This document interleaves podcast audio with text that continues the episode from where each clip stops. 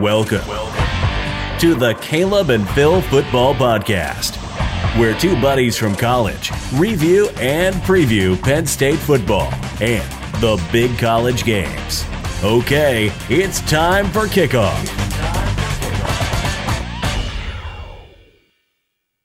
Hello and welcome to the Caleb and Phil Football Podcast. My name is Caleb. I will be one of your co-hosts today. Phil, how you doing? It's been a long off season. Man, season two, uh, it's been a wild off season. Absolutely. We are under uh, a whole bunch of different things. And uh, I know we did a podcast back in the late spring, but it's good to officially start season two. Uh, Caleb, everything going well with you? Yeah, we're doing good. You know, we've been basically staying at home as much as possible, obviously, with COVID still going around. You know, last time we talked, it basically was in its infancy, you know, late April, mm-hmm. early May. And here we are almost five months later, and it's still going strong, unfortunately. And for me, I'm, you know, I'm no, I'm working for home from home at least the rest of the year. Mm-hmm. So I know it's going to last a little while longer at least. So how about you? Yeah, I mean, you know, LB and I, we've been following through on these social distancing guidelines. We wear our masks in public, and um, we both will be teaching virtually this year. We're both working in our school buildings, but we will be teaching through uh, Google Meet, Seesaw, which is a, an educational app, and uh, all those different ways. So it's definitely a, a new challenging for sure, as, especially as we are, you know, getting ready to welcome our son into the world. Uh, very excited about that in November. That way, uh, you won't be the only parent on this podcast. We can kind of like commiserate on on parenthood together, and mm-hmm. obviously celebrate. of course. so Quinn's all good, you know. Yeah, she's doing great. She's, you know, about 10 and a half months now. She loves uh, crawling everywhere. She's trying all these, you know, new and different foods, and she loves pretty much everything and you know she's happy 99% of the time so it's it's good for her. She, obviously she doesn't get to meet as many people as i'm sure a normal baby would at this age with all the covid restrictions in place and she's not a huge fan of masks. She tries to pull ours down when we have them on out in public sometimes but other than that she's doing good. Nice. Well you know we had the opportunity to see each other uh, this past week during my wife's baby shower and uh, it was good to spend some time with with you and her and to uh, you know, see her just mowing through some some veggie straws or or cheese puffs. Uh, it's like, yeah, there there's a girl with an appetite. Good stuff, Quinn. Mm-hmm. uh, so outside of you know like personal life stuff too we've been constantly going back and forth on the twitter sphere and uh, dming each other even just texting back and forth about a lot of the different ways that covid-19 has been inf- has been impacting college football and as we've been wrestling about like when do we want to start up for the new season um, we've we've just seen a lot of different things happening. And so, Caleb, I'm thinking as I look at our show notes here, you know, we can kind of break down what's happening in each of the the major conferences, and uh, you know, just move on from there. Yeah, so let's start with Penn State's conference, the Big Ten. We're a Penn State conf, uh, podcast here. Um, mm-hmm. we know they're not playing at least for now. They said that um, when they when they first did the vote, they said they're going to postpone to the spring, but rumors have been swirling lately. First of a you know a potential Thanksgiving start, now maybe looking at late October. I think I even heard something like October 10th, which would be you know just barely mm-hmm. over a month away. So, um, you know, I'm sure we'll hear something soon official about a, a Big Ten start.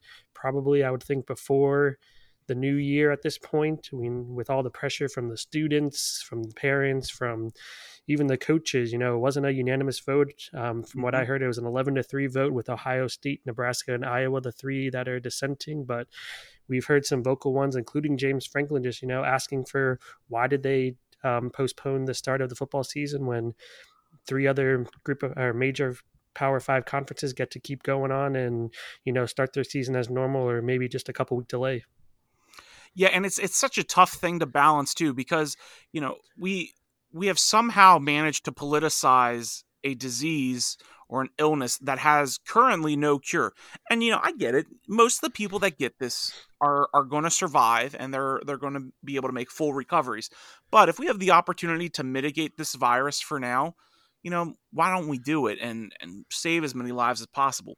Now, that being said, as well, we've seen sports organizations that have done this with a, a great degree of success, like the NBA with their bubble system. that they put in place, you know, they they're able to have a season and go into the playoffs. Uh, once the once Major League Baseball finally worked out this mess with the with the Marlins and the Cardinals, they were able to move on for the most part unencumbered. The NFL looks like they're having a great deal of success in mitigating the virus. So I have to think that at the collegiate level, you know, there is a way to be able to monitor this and, and support it. You know, college football is one of the main revenue streams for a lot of these universities. And so I, I kind of wonder what is going to be uh, the impact on these institutions. And I know Kevin Warren, the commissioner of the Big Ten's been getting a lot of flack. And honestly, I'm at first I was like, yeah, he totally deserves all of it. And and truthfully, as as the lead as the quote unquote leader of the Big Ten, he does he does deserve it. Um, but I like I don't know. I, I, recognize it's a difficult decision, but I think that there w- would have been a way if he would have been more collaborative with others for this to have been able to, to occur. And that's why we're seeing guys like Micah Parsons, Sean Clifford. That's why we're seeing uh, Pat Freiermuth. That's why we're seeing like Shaka Toney's sister and uh, and other players and, and family members speaking up about this season. I think even Sean Clifford's dad sent out some tweets wanting to do it because if you can do it safely it's it's worth doing. You know that what America needs right now is a, is a distraction from constantly hearing about COVID nineteen, COVID nineteen. So if there's a way to do it safely, we we got to do that. Caleb, what are your thoughts on that? Yeah, I totally agree.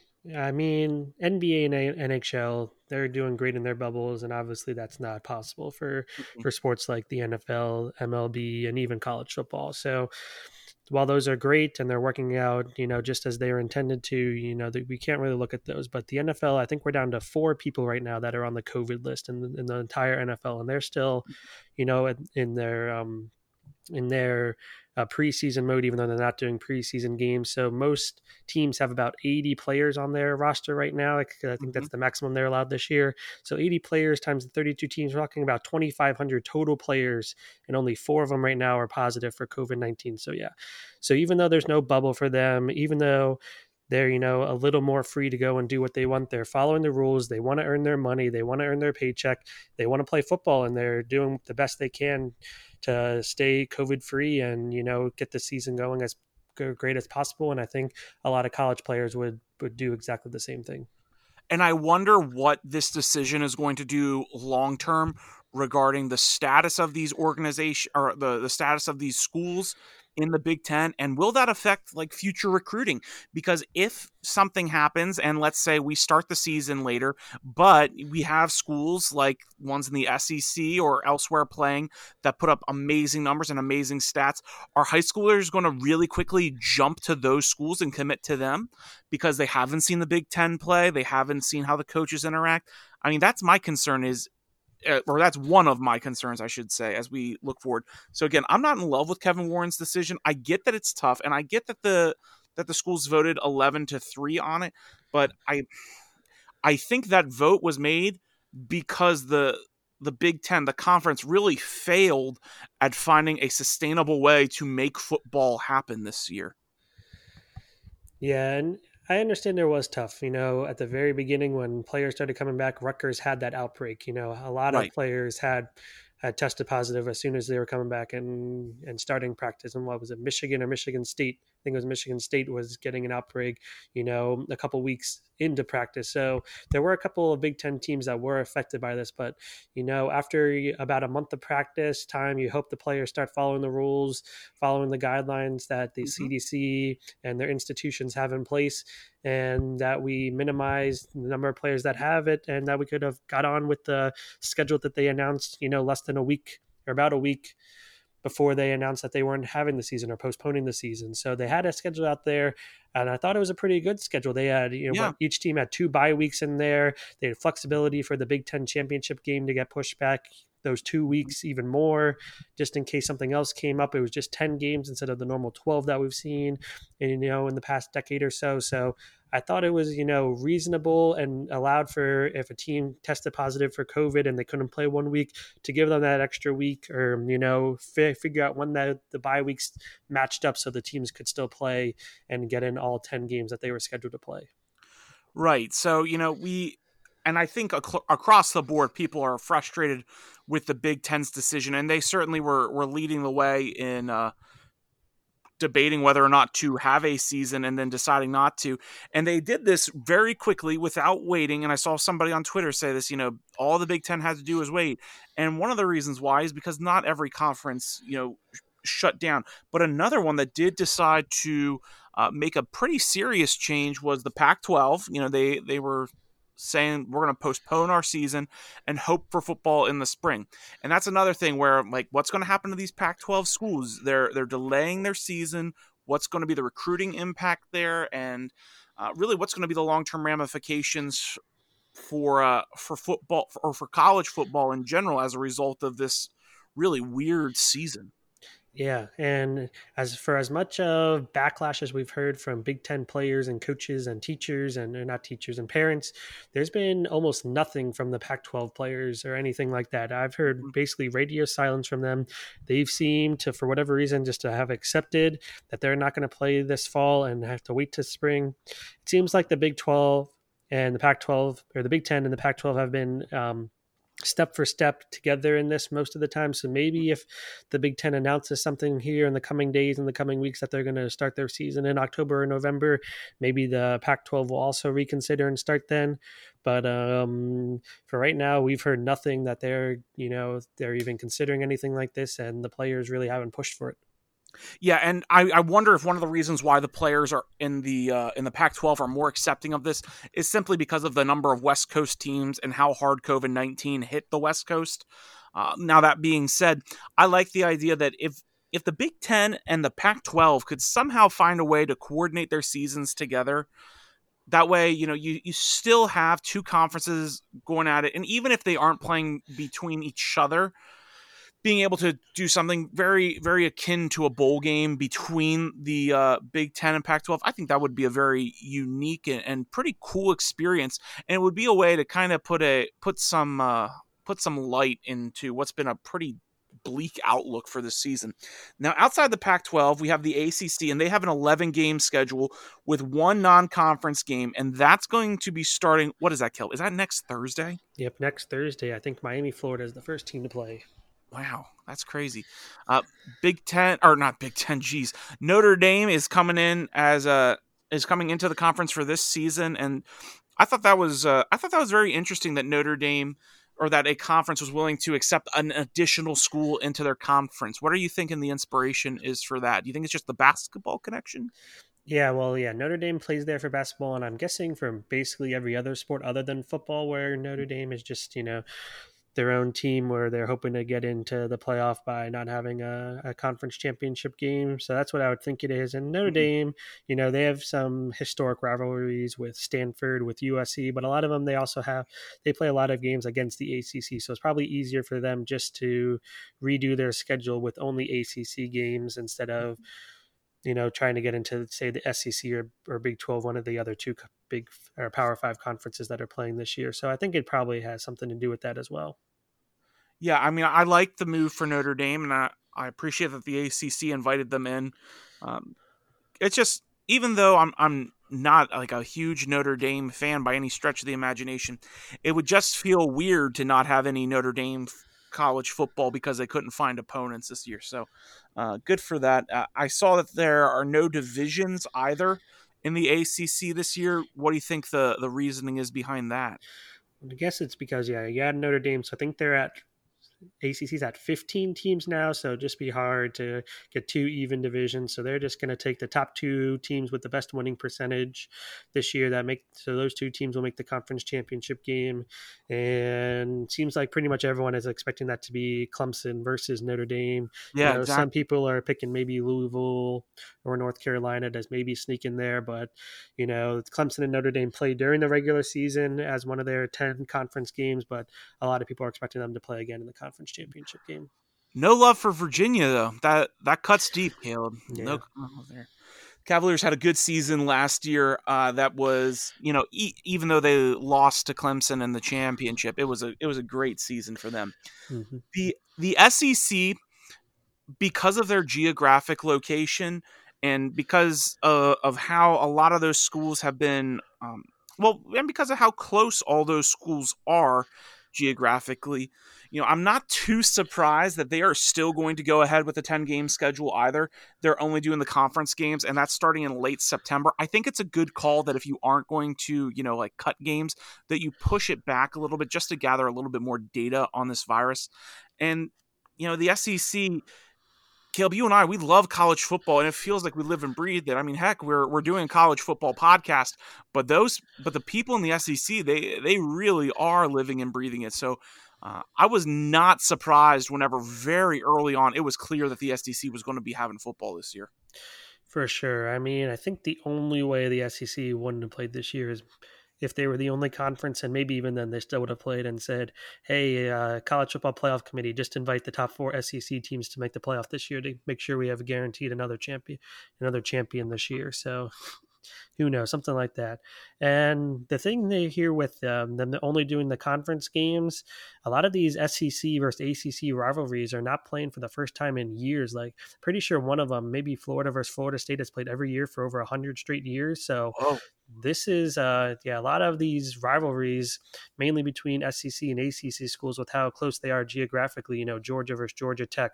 As i said florida florida state you know there's a lot of teams within the state one in each one in each conference that have, that play every year because of that and they're going to not play for the first time in know, at least 60 years or 80 years you know since world war ii at least and wow. maybe even longer than that. Yeah so stupid covid needs to go away for many reasons, and we just got another reason for why too. Bring back the classic rivalries. Um, the last of the Power Five conferences that we're going to look at here, Big 12, they're having a 10 game schedule with one non conference game, and they are starting next Friday, uh, September 12th. Big 12, you know, they're another. They're another conference that, because of their geographic location, so many of them in close proximity, uh, not too too surprised by this move either, Caleb. Yeah, I mean, pretty much all those teams are obviously yeah, right there in the south central part of the country, with the exception of uh, West Virginia, who joined them, you know, recently after their departure from the Big East. So yeah, not too far to move for a lot of these geographically. Obviously, the Big Twelve they already play a nine-game conference schedule, so doing this with 10 games with one non-conference schedule that just basically means cutting off two games from their normal schedule for most of them and just like you said, the SEC breathes, lives and breathes college football. Uh, yeah, I don't know how many uh, people in Texas could live without football for a year, without Texas, Texas A&M, all these schools not playing. If they obviously Texas A&M being in the SEC, but right. all these schools, Texas, Oklahoma, Texas Tech, I don't know if they would have been able to survive the one year without college football, even if it would have been postponed to spring. Yeah, it would have been a, it would have been a big cultural shock for them. And uh, so hopefully you know they're all these schools are able to safely play these games. We can get this pandemic under control. And you know caleb i'm pretty sure that if i hear the word new normal used in like regular conversation again i'm just gonna throw up. I hate that phrase so much so like i'm not gonna say new normal i want us to get back to normal with these things and i recognize some things will be modified and adjusted but this whole like the what people are anticipating it's going to be, I have a feeling it's not going to be too too drastically different than what we were dealing with before the pandemic. Um, that being said, we also have the group of five conferences here. So, you know, we just looked at the Power Five, and I just went on my little COVID diatribe. Uh, do you want to go ahead and break down how the group of five conferences are planning this upcoming season? Yeah, so just like the Power Five conferences, we have two that have decided not to play and three that have decided to continue playing this fall. The Mountain West Conference and the MAC will not have football this year, at least until the spring. So no, you know, weekday action, no Tuesday night football or Wednesday night football from the MAC, unfortunately, this year. So if you enjoyed watching your Tuesday or Wednesday night football, watching the MAC, you'll have to, you know, deal with something else this season. On the other side, the AAC, Conference USA, and Sunbelt, they're all playing eight conference games and up to four non conference games. So I don't think all four of these non-conference games are scheduled for most if any of these teams hmm. so far. So maybe they'll add them if the season starts to go well and the and the number of cases go down in these in these areas. And maybe they'll just stick to their eight conference games if um, if the numbers get worse and they're not able to you know travel quite as far. So who knows how many games these teams will end up with. It obviously seems like somewhere between eight and twelve, and a lot of them, you know, are starting this weekend, and we'll get to those games a little bit later. The big one, I think, obviously, is the AAC, the American Athletic Conference. You know, we've had it be so close with them getting into the college football playoff um, in the past. Now, with only three Power Five conferences this year, playing this year, at least for now, this has got to be the best chance for the AAC to get into the playoff this season. Don't you think, Phil? I would I would totally agree with you on that, Caleb. You know, there's like you said, you know, with with only three conferences in the Power Five, this has to be an opportunity.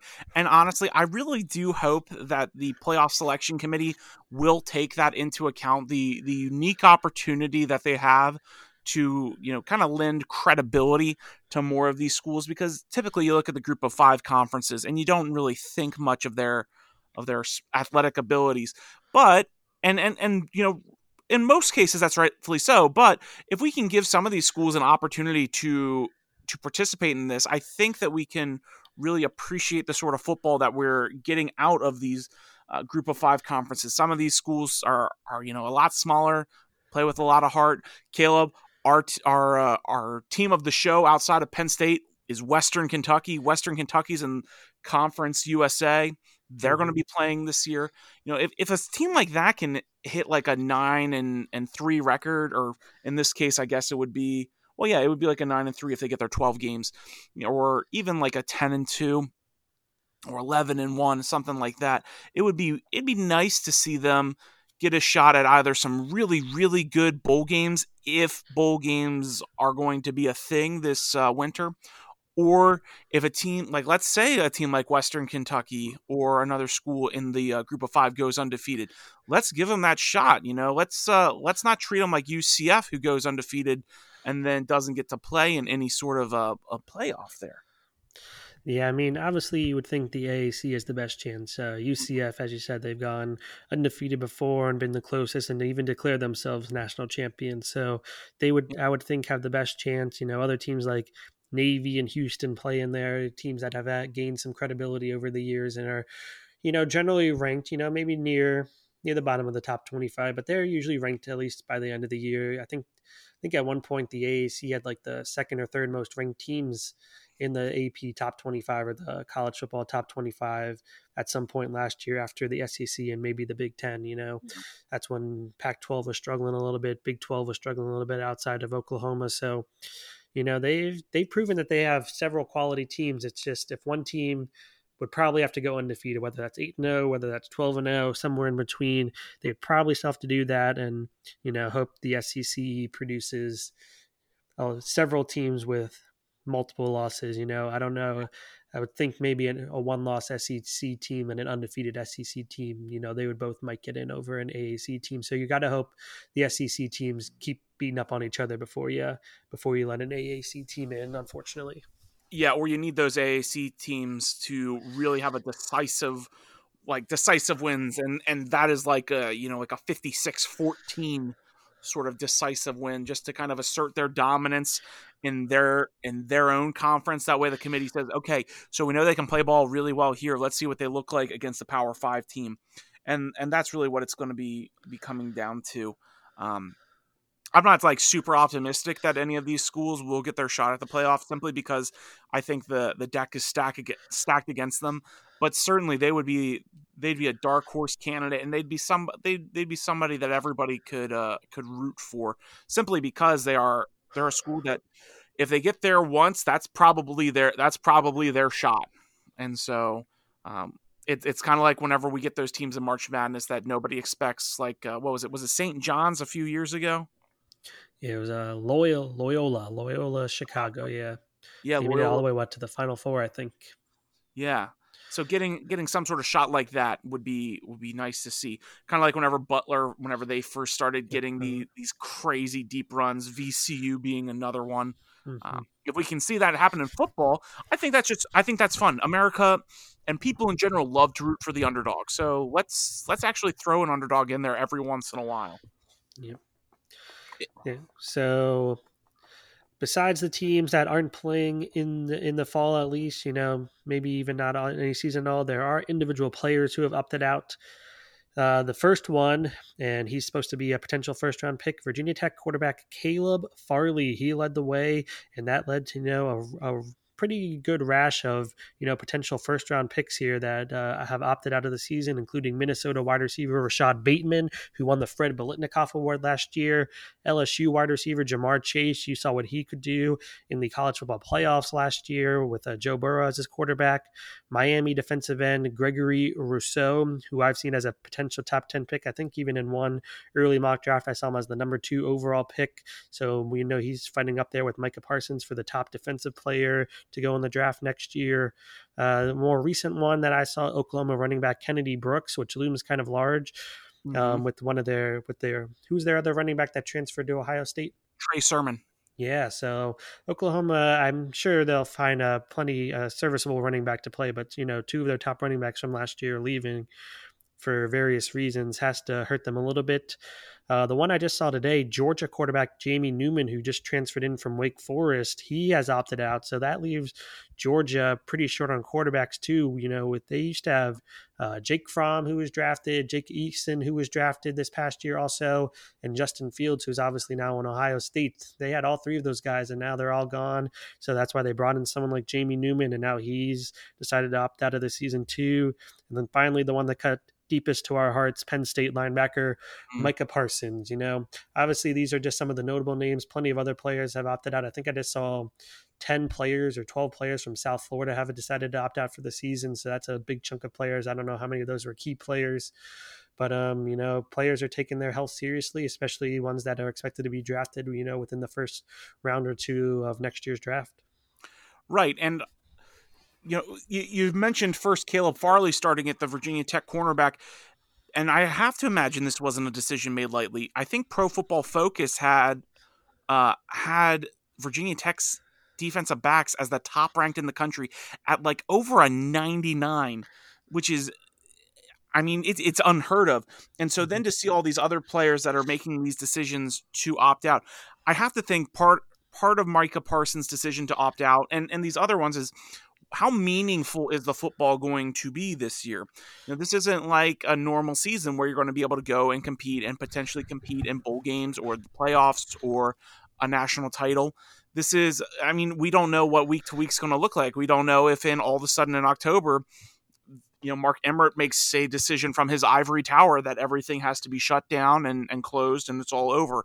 So rather than risking the potential of getting hurt in a season that um, I don't want to say doesn't matter because it does matter for these for these athletes, but in a season where where the worth is not is not what it usually is, save your body and if you have the opportunity to change your life and being and go to the pros and get all this money to change not only your life but your family's life, you know, that you got to do what's right for you. that's why whenever we we saw Micah Parsons make the decision to opt out, it sucked and and like you said you know it cuts deepest to our heart but i respect that decision and, and caleb i know you do too because we want we want these these young men to be successful in what they do and we don't want something like covid-19 to stop what could be potentially uh, potentially phenomenal careers and and really take away an opportunity that could change lives.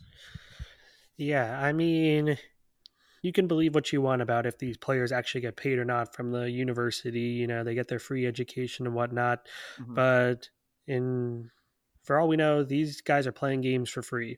And to play a game for free when there's a serious health risk out there, I mean, obviously you can always go out there and tear your ACL or, you know, mm-hmm. get a concussion that ruins the rest of your life and you never, maybe never get to play football again. But, you know, this is something serious that, you know, we've basically shut down the country for, for months now. And, so I understand and respect everyone's decision who's decided to opt out for this season, whether it's for you know your own personal gain in the NFL draft this year or maybe next year or if you know you just want to sit out this year and come back next year you know maybe you're only a freshman you and you just want to do that so you're better off next year and you don't want to you know I think um you can play as many games as you want this year and it can kind of still count as your redshirt year mm-hmm. and you know you don't use it you lose a year of eligibility but maybe you still don't want to play and risk tearing your acl and you know as you said what could be a meaningless game at the end you know come next week come next month come by the end of the year who knows so right you got to respect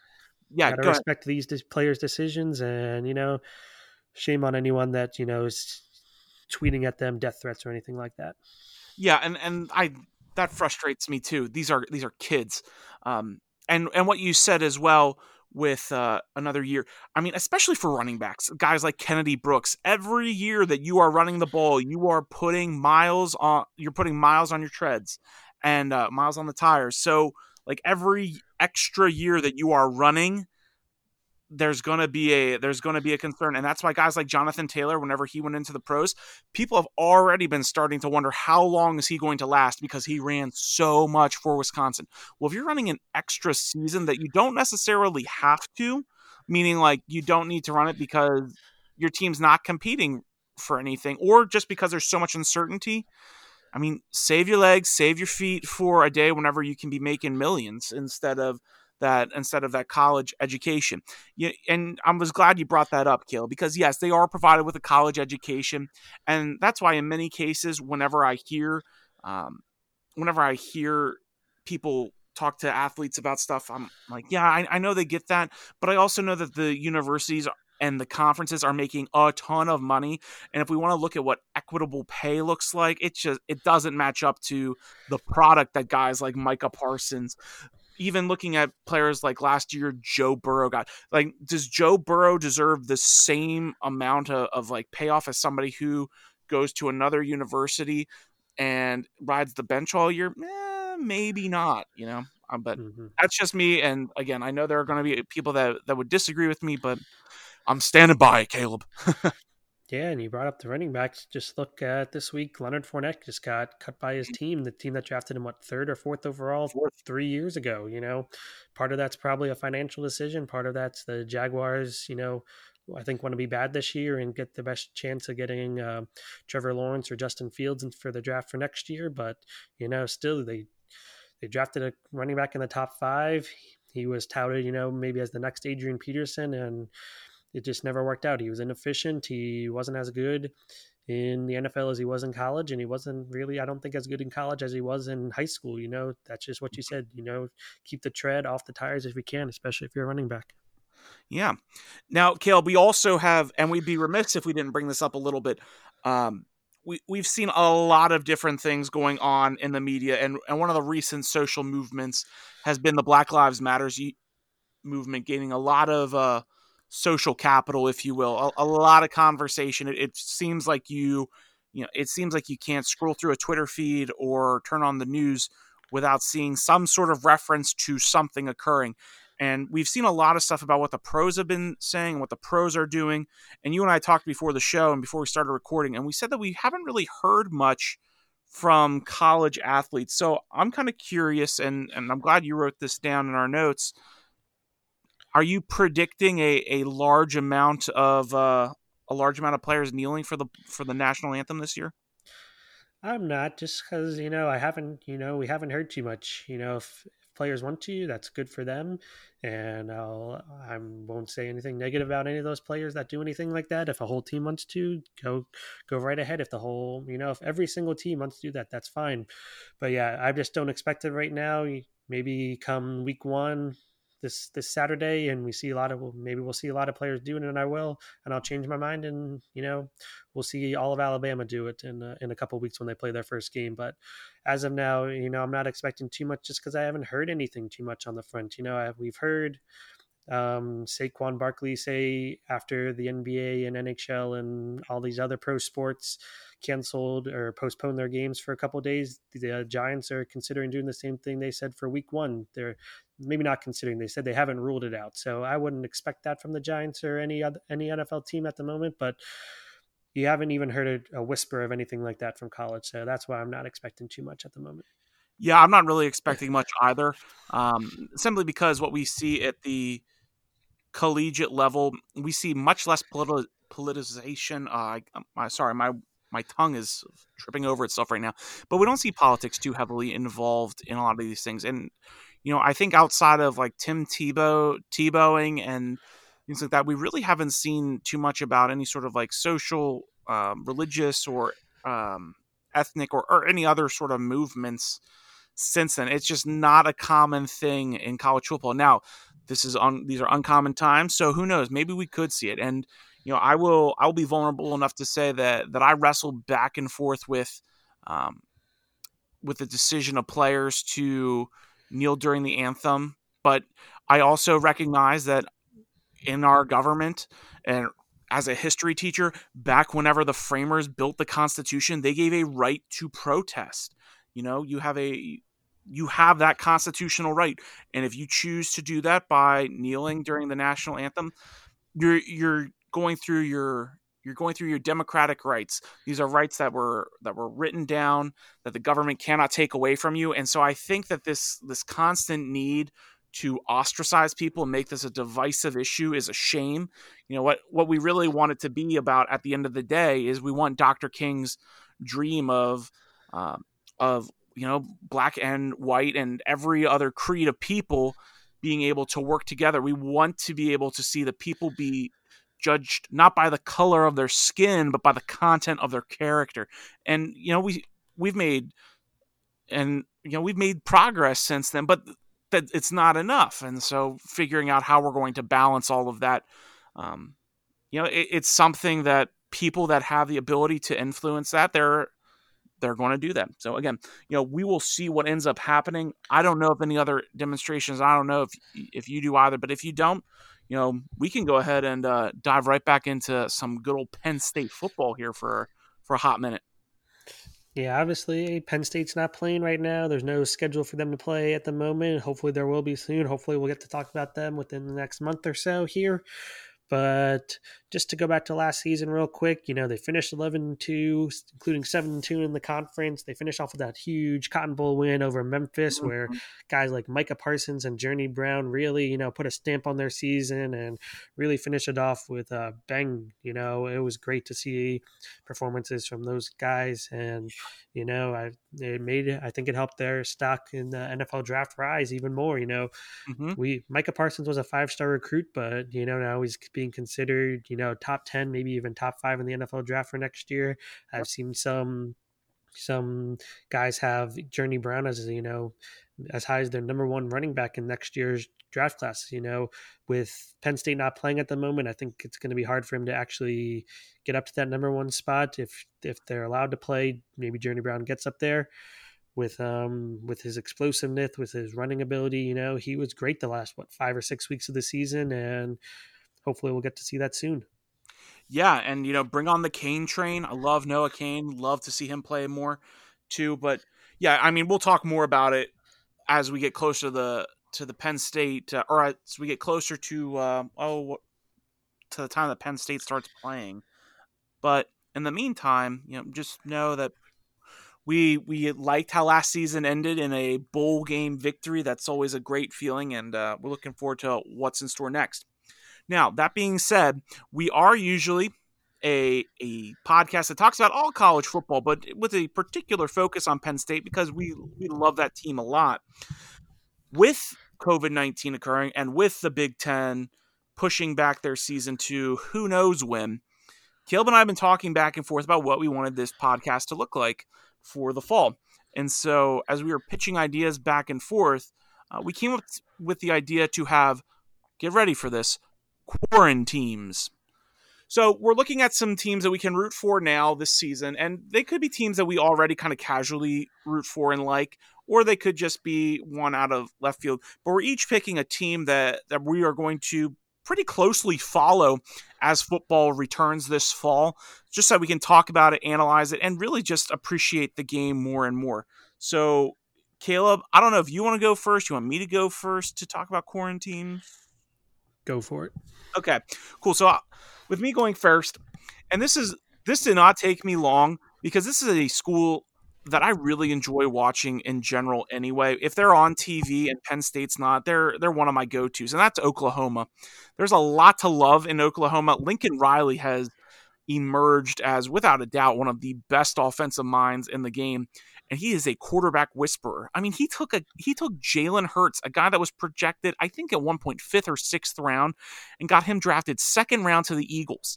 And he was able to do that by working to the strengths of the team and, and working in a system that worked well, for all sorts of players. We've seen Baker Mayfield have a lot of success, Kyler Murray with a lot of success as well.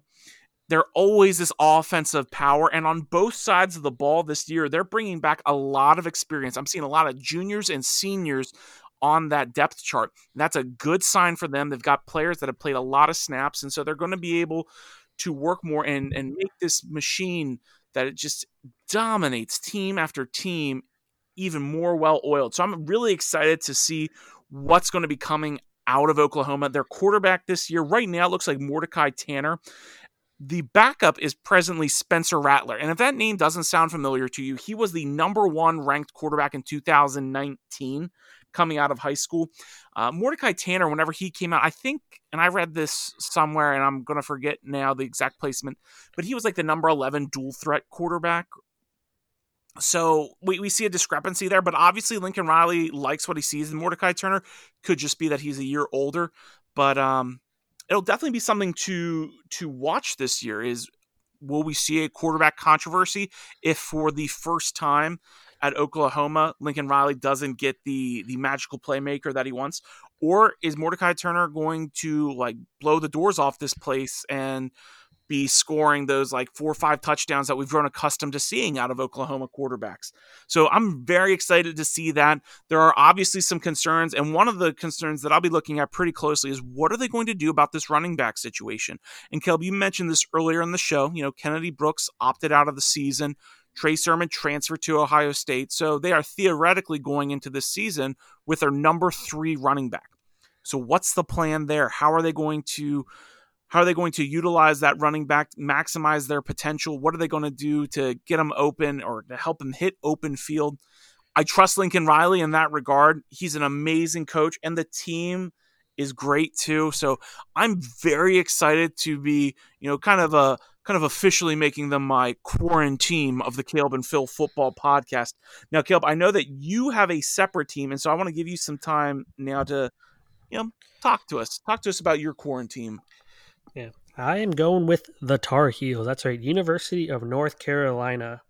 Um, Mack Brown, he's always been one of my favorite head coaches. You know, going back to his days at Texas, um, led um, Vince, led with by Vince Young. He won that national championship and the greatest game I've ever seen, you know, of our lifetime, I think, over mm-hmm. USC at the Rose Bowl to win the BCS national title game in 2005. That was a great game. Vince Young, what, 200 yards passing and 200 yards rushing in that game. Incredible performance by him. But uh, Mack Brown, he's been at North Carolina before. This is his second season in this second stint, but he was there from 1988 to 1997. So he had about a 10 year stint there before moving on to Texas and now returning to North Carolina. So he knows the region, he knows his recruits, and he got off to a with a great started off with a great one with Sam Howell, the freshman quarterback last year. Finished the year 61 and a half completion percentage, 3,600 yards, 38 touchdowns and just seven interceptions. Good for a well, you know, with college, the rating can kind of go as high as they want it to go. 160.2 rating. So that looks pretty good. You know, probably not as high as guys like Baker Mayfield. I think he had, you know, closer to a 200 rating in his final season before he was drafted number one overall, but still 160 in your in your freshman season, that's pretty good. You know, they just finished seven and six last year. They won their bowl game, so they were six and six in the regular season before going to the bowl game. But um, I want you to look at their losses from last year. At Wake Forest, lose by six. Appalachian State, lose by three. You know, Appalachian State, we've seen them pull off the upsets. They seem to do one every year. Penn mm-hmm. State escaped them just a couple years ago. Uh, they got North Carolina last year. Number one team in the nation, Clemson, one point loss. You know, they went for two late in the late in the fourth quarter to try to win that game, which I think was a smart move. Didn't work out. I think it was a bad play call. But um, you know, it didn't work out for them. At Virginia Tech, two point loss in six overtimes. Six overtimes. Virginia, seven point loss. And at Pittsburgh, seven point loss again in overtime. So their largest defeat of the season was a seven point loss. Mm-hmm. You know, one of those being in overtime.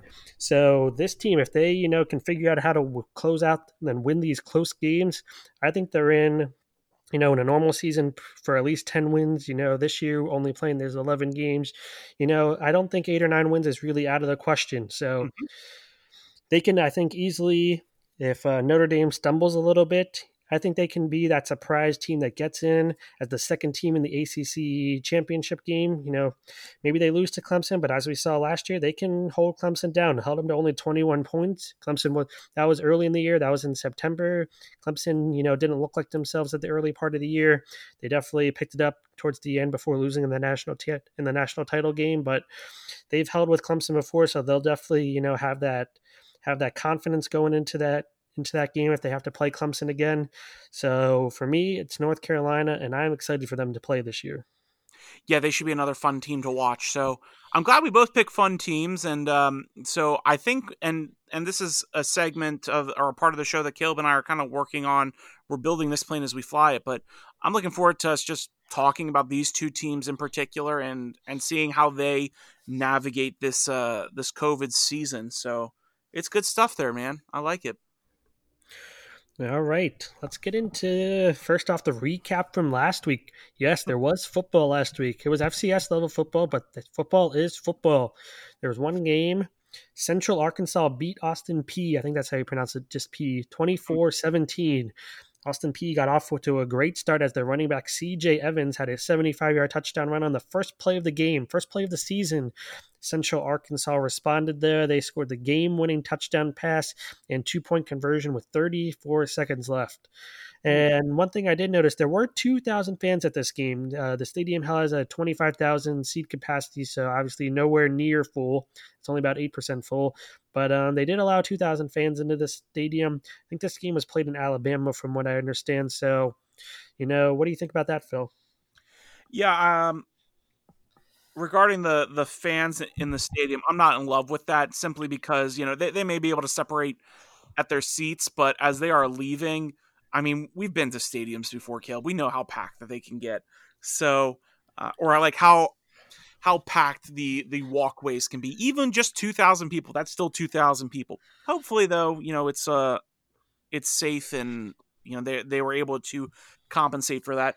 Regarding the game itself, you know, I, I did not watch this game, uh, but I think if you're opening up your season with a 75 yard touchdown run, that's pretty sweet. And uh, if you're the other team and you win your game by throwing a touchdown with 34 seconds left and converting a two point conversion, that's also pretty sweet. So it sounds like it was a really good game. The score indicates that as well. And even though we don't really follow the FCS on this podcast, this is these are definitely going to be two teams now that throughout the season, whenever I'm looking at the uh, at the bottom line on ESPN or ABC or wherever I'm watching college football, I'm going to be looking for those uh, for those two teams whenever they you know whenever they talk about FCS games. All right, let's move on to our picks then. Who you got, Phil? First first week of the season. Obviously, we didn't get mm-hmm. in picks last week. There's only that one game. Uh, you did win last year. It was very close. You won by two games. You know, and if you remember the Army Navy game, I just went different just to try to tie it up. So it was really close last year. Hopefully, we're in for another good year this year. And uh, there's not many games this weekend, so why not? Let's pick them all. Let's Starting do it. Off tomorrow night, Thursday night, if you're listening to this on a different day, Central Arkansas at UAB. Phil, who you got?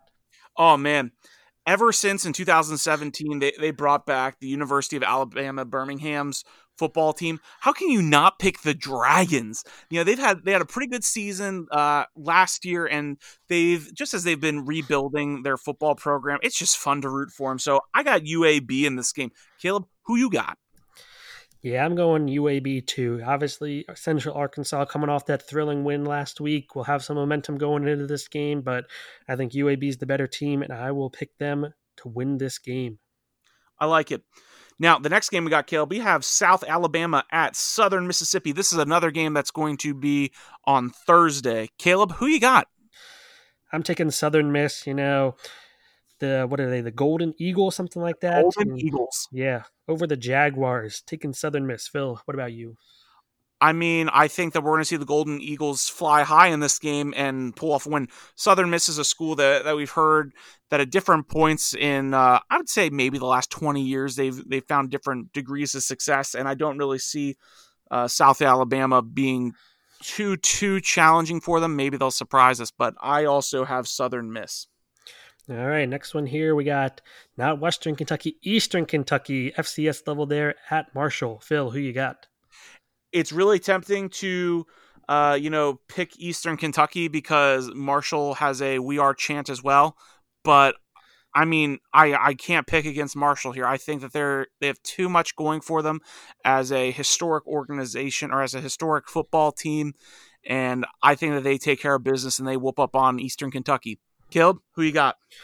Yeah, I'm taking Marshall too. They have some good alum, right? Randy Moss went there, Chad Pennington, I think. So they got some NFL talent on their team sometime from time Byron to time. go there too. He may have. So who knows if they have any right now? But uh, yeah, I'll take Marshall.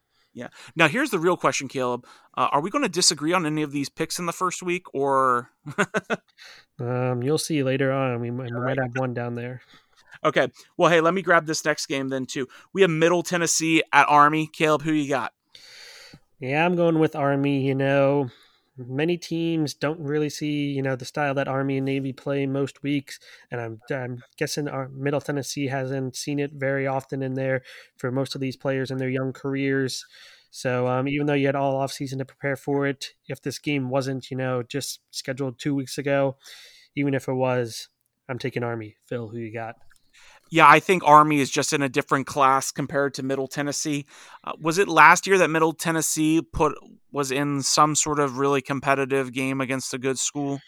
Yeah, I think it was. Yeah, uh, and it shows you the fact that like we can't remember who that school was or if it was last year. It just says Middle Tennessee is not really known for their success in football.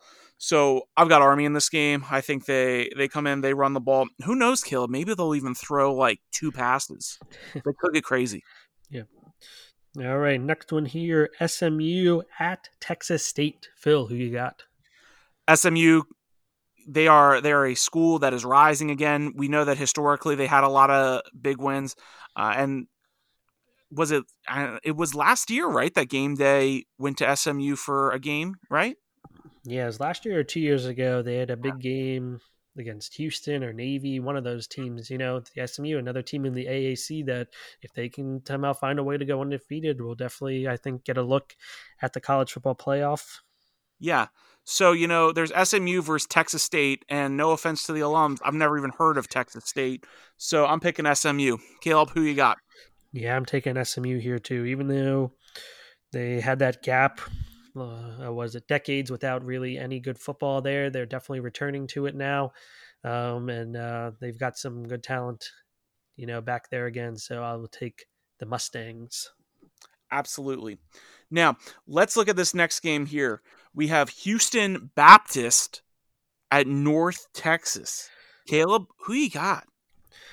I think I got an email from Houston Baptist when I was looking at colleges. You know, they were trying to recruit me down there, but um, play basketball, right? Yeah, something like that. But um, other than that, no, I've never heard really of Houston Baptist. Uh, another podcast I listened to, a Rams focused one, as I am a Rams fan, Los Angeles Rams. Uh, the one guy there went to North Texas. He follows them. They're actually usually pretty good. You know, they usually put up seven, eight, nine wins every year.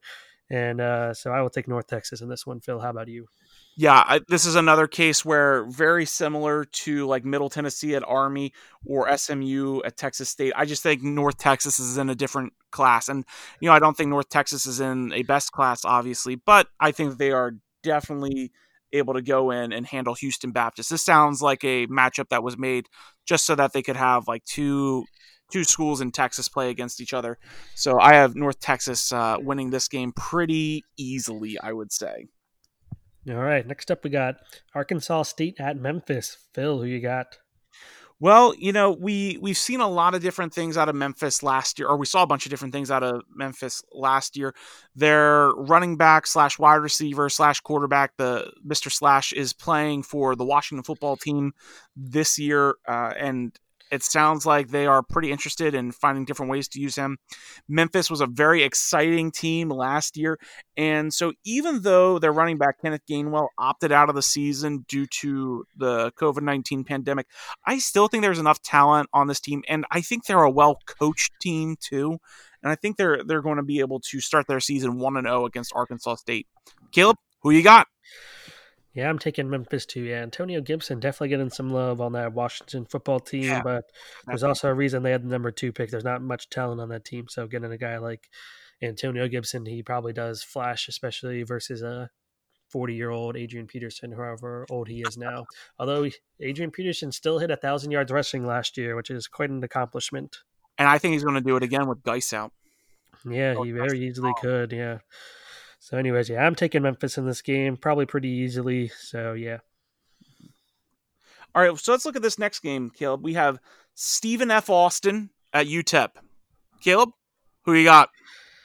I'm going with Stephen F. Austin. Um, I was looking through these games, looking at some of like the matchup stuff on ESPN. You know, the line, the odds to win the game, and Stephen F. Austin. You know, right around thirty percent chance to win here, so they're definitely the underdogs in this game. But there were a couple I was looking through here. There were a couple other teams that were right around thirty percent, but I felt best for some reason about Stephen F. Austin. Phil, who you got? Yeah, so finally we we don't agree on every pick. Uh, I've got University of Texas El Paso, you know, UTEP here. I think UTEP is a school that they they're like a school of of pretty okay in that you know they're pretty okay at football. Um, Stephen F. Austin, I know that they've had some games where you know, we've looked at the score and been like, wow, they put up that many points against so and so, but I don't think they start the season off like that. So I think I'm I'm picking UTEP in that game myself. All right, and the big game. Now, supposed to be a much bigger game, but we'll we'll take it anyways. Labor Day, Monday night, BYU at Navy. Phil, who you got? I, I just can't pick BYU. Uh, I think Navy is a is a team that they're able to put together such a dominant rushing game, and a school like like BYU early in the season, I don't think they're built to be able to fight against Navy and their strong rushing attack. So I've got Navy winning this one. I think it'll be a fun game to watch. Uh, I'm definitely looking forward to it. Caleb, who you got? Yeah, I'm taking Navy here too. You know, they had a they had a really good year last year. They were uh, what I think they finished up with 10 wins, something like that, easily ranked. I think at one point they were the highest ranked AAC team, but just missed out on getting to that New Year Six bowl game as Memphis beat them out for that. I think Memphis beat Navy, so that's maybe I think why it happened. But um, yeah, the sh- you know it's not a ranked team versus ranked team, although both these teams may be ranked by the by the next poll when they knock out all the all the Big Ten and Pac-12 teams. But yeah, uh, yeah I think Navy will win. And I think I read somewhere that BYU is the only team west of Texas playing football in the fall as of right now. So hmm. good for them, I guess. Yeah, there you have it. Well, hey, uh, so those are our picks, but we also like to make picks regarding what we think, uh, at least on the first episode, we like to talk about what we think the end of the season is going to look like. And make some playoff picks. So, Caleb, I want to go ahead and give you my playoff predictions, and then uh, I want to hear yours. And uh, then, you know, before we know it, we'll be getting ready to be done our first podcast of the season. So this has been good. Uh, so my four teams this year, I have Alabama in there, and and that's one of I have two. I have two schools that I'm I feel fairly confident in, and two that I'm kind of up in the air about. And one of my up in the air schools is actually Alabama because we have seen that even though it's not common for them to lose, they can do it. And after how many years that they've dominated college football, you know, I just have to think that eventually there's going to be a season where they finish ranked like seventh or eighth, and I think this could be the season uh, if they if they are not as dominant as they usually are. I do think they get into the playoffs. I, I do actually think they'll be in the top four, but they're one of the schools that I'm not too too confident in. Uh, I got Clemson in there it's going to be Trevor Lawrence's last year, and he's he's just too good for me not to think Clemson's going to be competing for another national title. I've got Oklahoma in there because of what Lincoln Riley does. Hopefully, they put up a better performance than they did against Joe Burrow and LSU. And then my last is Georgia, and Georgia's my other. Mm, I'm not too sure about school, and it's because of reasons that, like you brought up, Caleb, in that who's going to be their quarterback, or rather, how good is their quarterback going to be? Lost a lot of depth this year. D'Andre Swift, their running back, leaving, so they got a new tailback in there. That being said, you know they they breed they breed running backs like bulldogs. Uh, see what I did there, but uh, I'm not totally sold that they're going to be in the top four. But at least for now, if I'm if I'm going to be planting my flag and staking it, uh, I'm going to say I'm seeing Alabama, Clemson, Oklahoma, and Georgia in as my four playoff teams. Who are you thinking for your four? Yeah, I think you got to start with Clemson. You know, you know, my quaranteam is North Carolina, who you know may be able to give them a run. Notre Dame's in the conference this year. Might have two shots at Clemson to beat Clemson this year, but Trevor Lawrence, they didn't win last year. I think uh, Clemson and Dabo Swinney are going to come back with a vengeance and pretty easily, I think, go undefeated during the regular season. Mm-hmm. Um, next up, before, definitely before I heard the Jamie Newman opting out news, I felt really good about Georgia being in there. Obviously, a little bit less so now, but I'll keep them in there. I still think they're a really good team. Um, I think even sometimes in, in recent memory, they've been getting the number one overall class, recruiting class over Alabama, just be just with all the depth that Georgia gets, the state of Georgia gets with all their football recruits. So I think they may even have more talent than Alabama. Next up, going with a little bit of a wild card here. I'm going with Texas over Oklahoma. I know Oklahoma and Lincoln Riley, they're, you know, the quarterback gurus there, but this is probably their least heralded guy since at least Baker Mayfield, maybe even before that. So I'm going to give Texas a shot to finally beat Oklahoma this year and be that Big 12 representative. Mm. And finally, I'm going Florida. So in my scenario here, Georgia is going to beat Florida in the regular season, and then Georgia will beat Alabama in the SEC title game. And I'm guessing the Georgia Florida game will be closer, so they'll take Florida over Alabama, or maybe Alabama will get a second loss in there somewhere like to knock that. them out of the playoffs. So that's how I'm going to get my two SEC teams in there from the same side of the conference, which we've seen before. Mm-hmm. You know, when there's the BCS national title game, the rematch between Alabama and LSU. They were obviously both in the Western Conference of the SEC, but these two teams are from the Eastern Conference. I think they're by far the best two teams in the SEC East, so they should be able to easily beat the the rest of their teams and their opponents. It's the cross divisional matchups that'll you know could get a little tough if they're playing LSU or Auburn or Alabama too many times. You know that could lead to some defeats, but. I'm going to take Georgia and Florida along with Texas and Clemson. I like it. Well, hey, Caleb. Uh, so we have our picks for the playoffs now. We've made our picks. Uh, you know, we've done a lot of chit chatting about college football. I was just wondering before we start to sign off, are there any any words of wisdom or any other thoughts that we that you want to share that we didn't get to tonight? Yeah, just uh, stay safe, wear your mask, and stay social distance so we can get through this sooner. Yeah. So again, thank you so much for listening. It's great to be back for another season. Uh, we're hoping that that as you listen to us, you're you're listening to us on the podcatcher of your choice. And if you like what you're hearing, you know, share it out with your friends.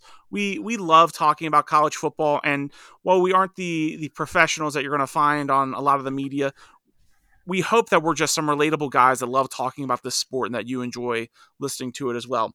So again, thank you all so much for listening and We'll catch you next time. Bye bye.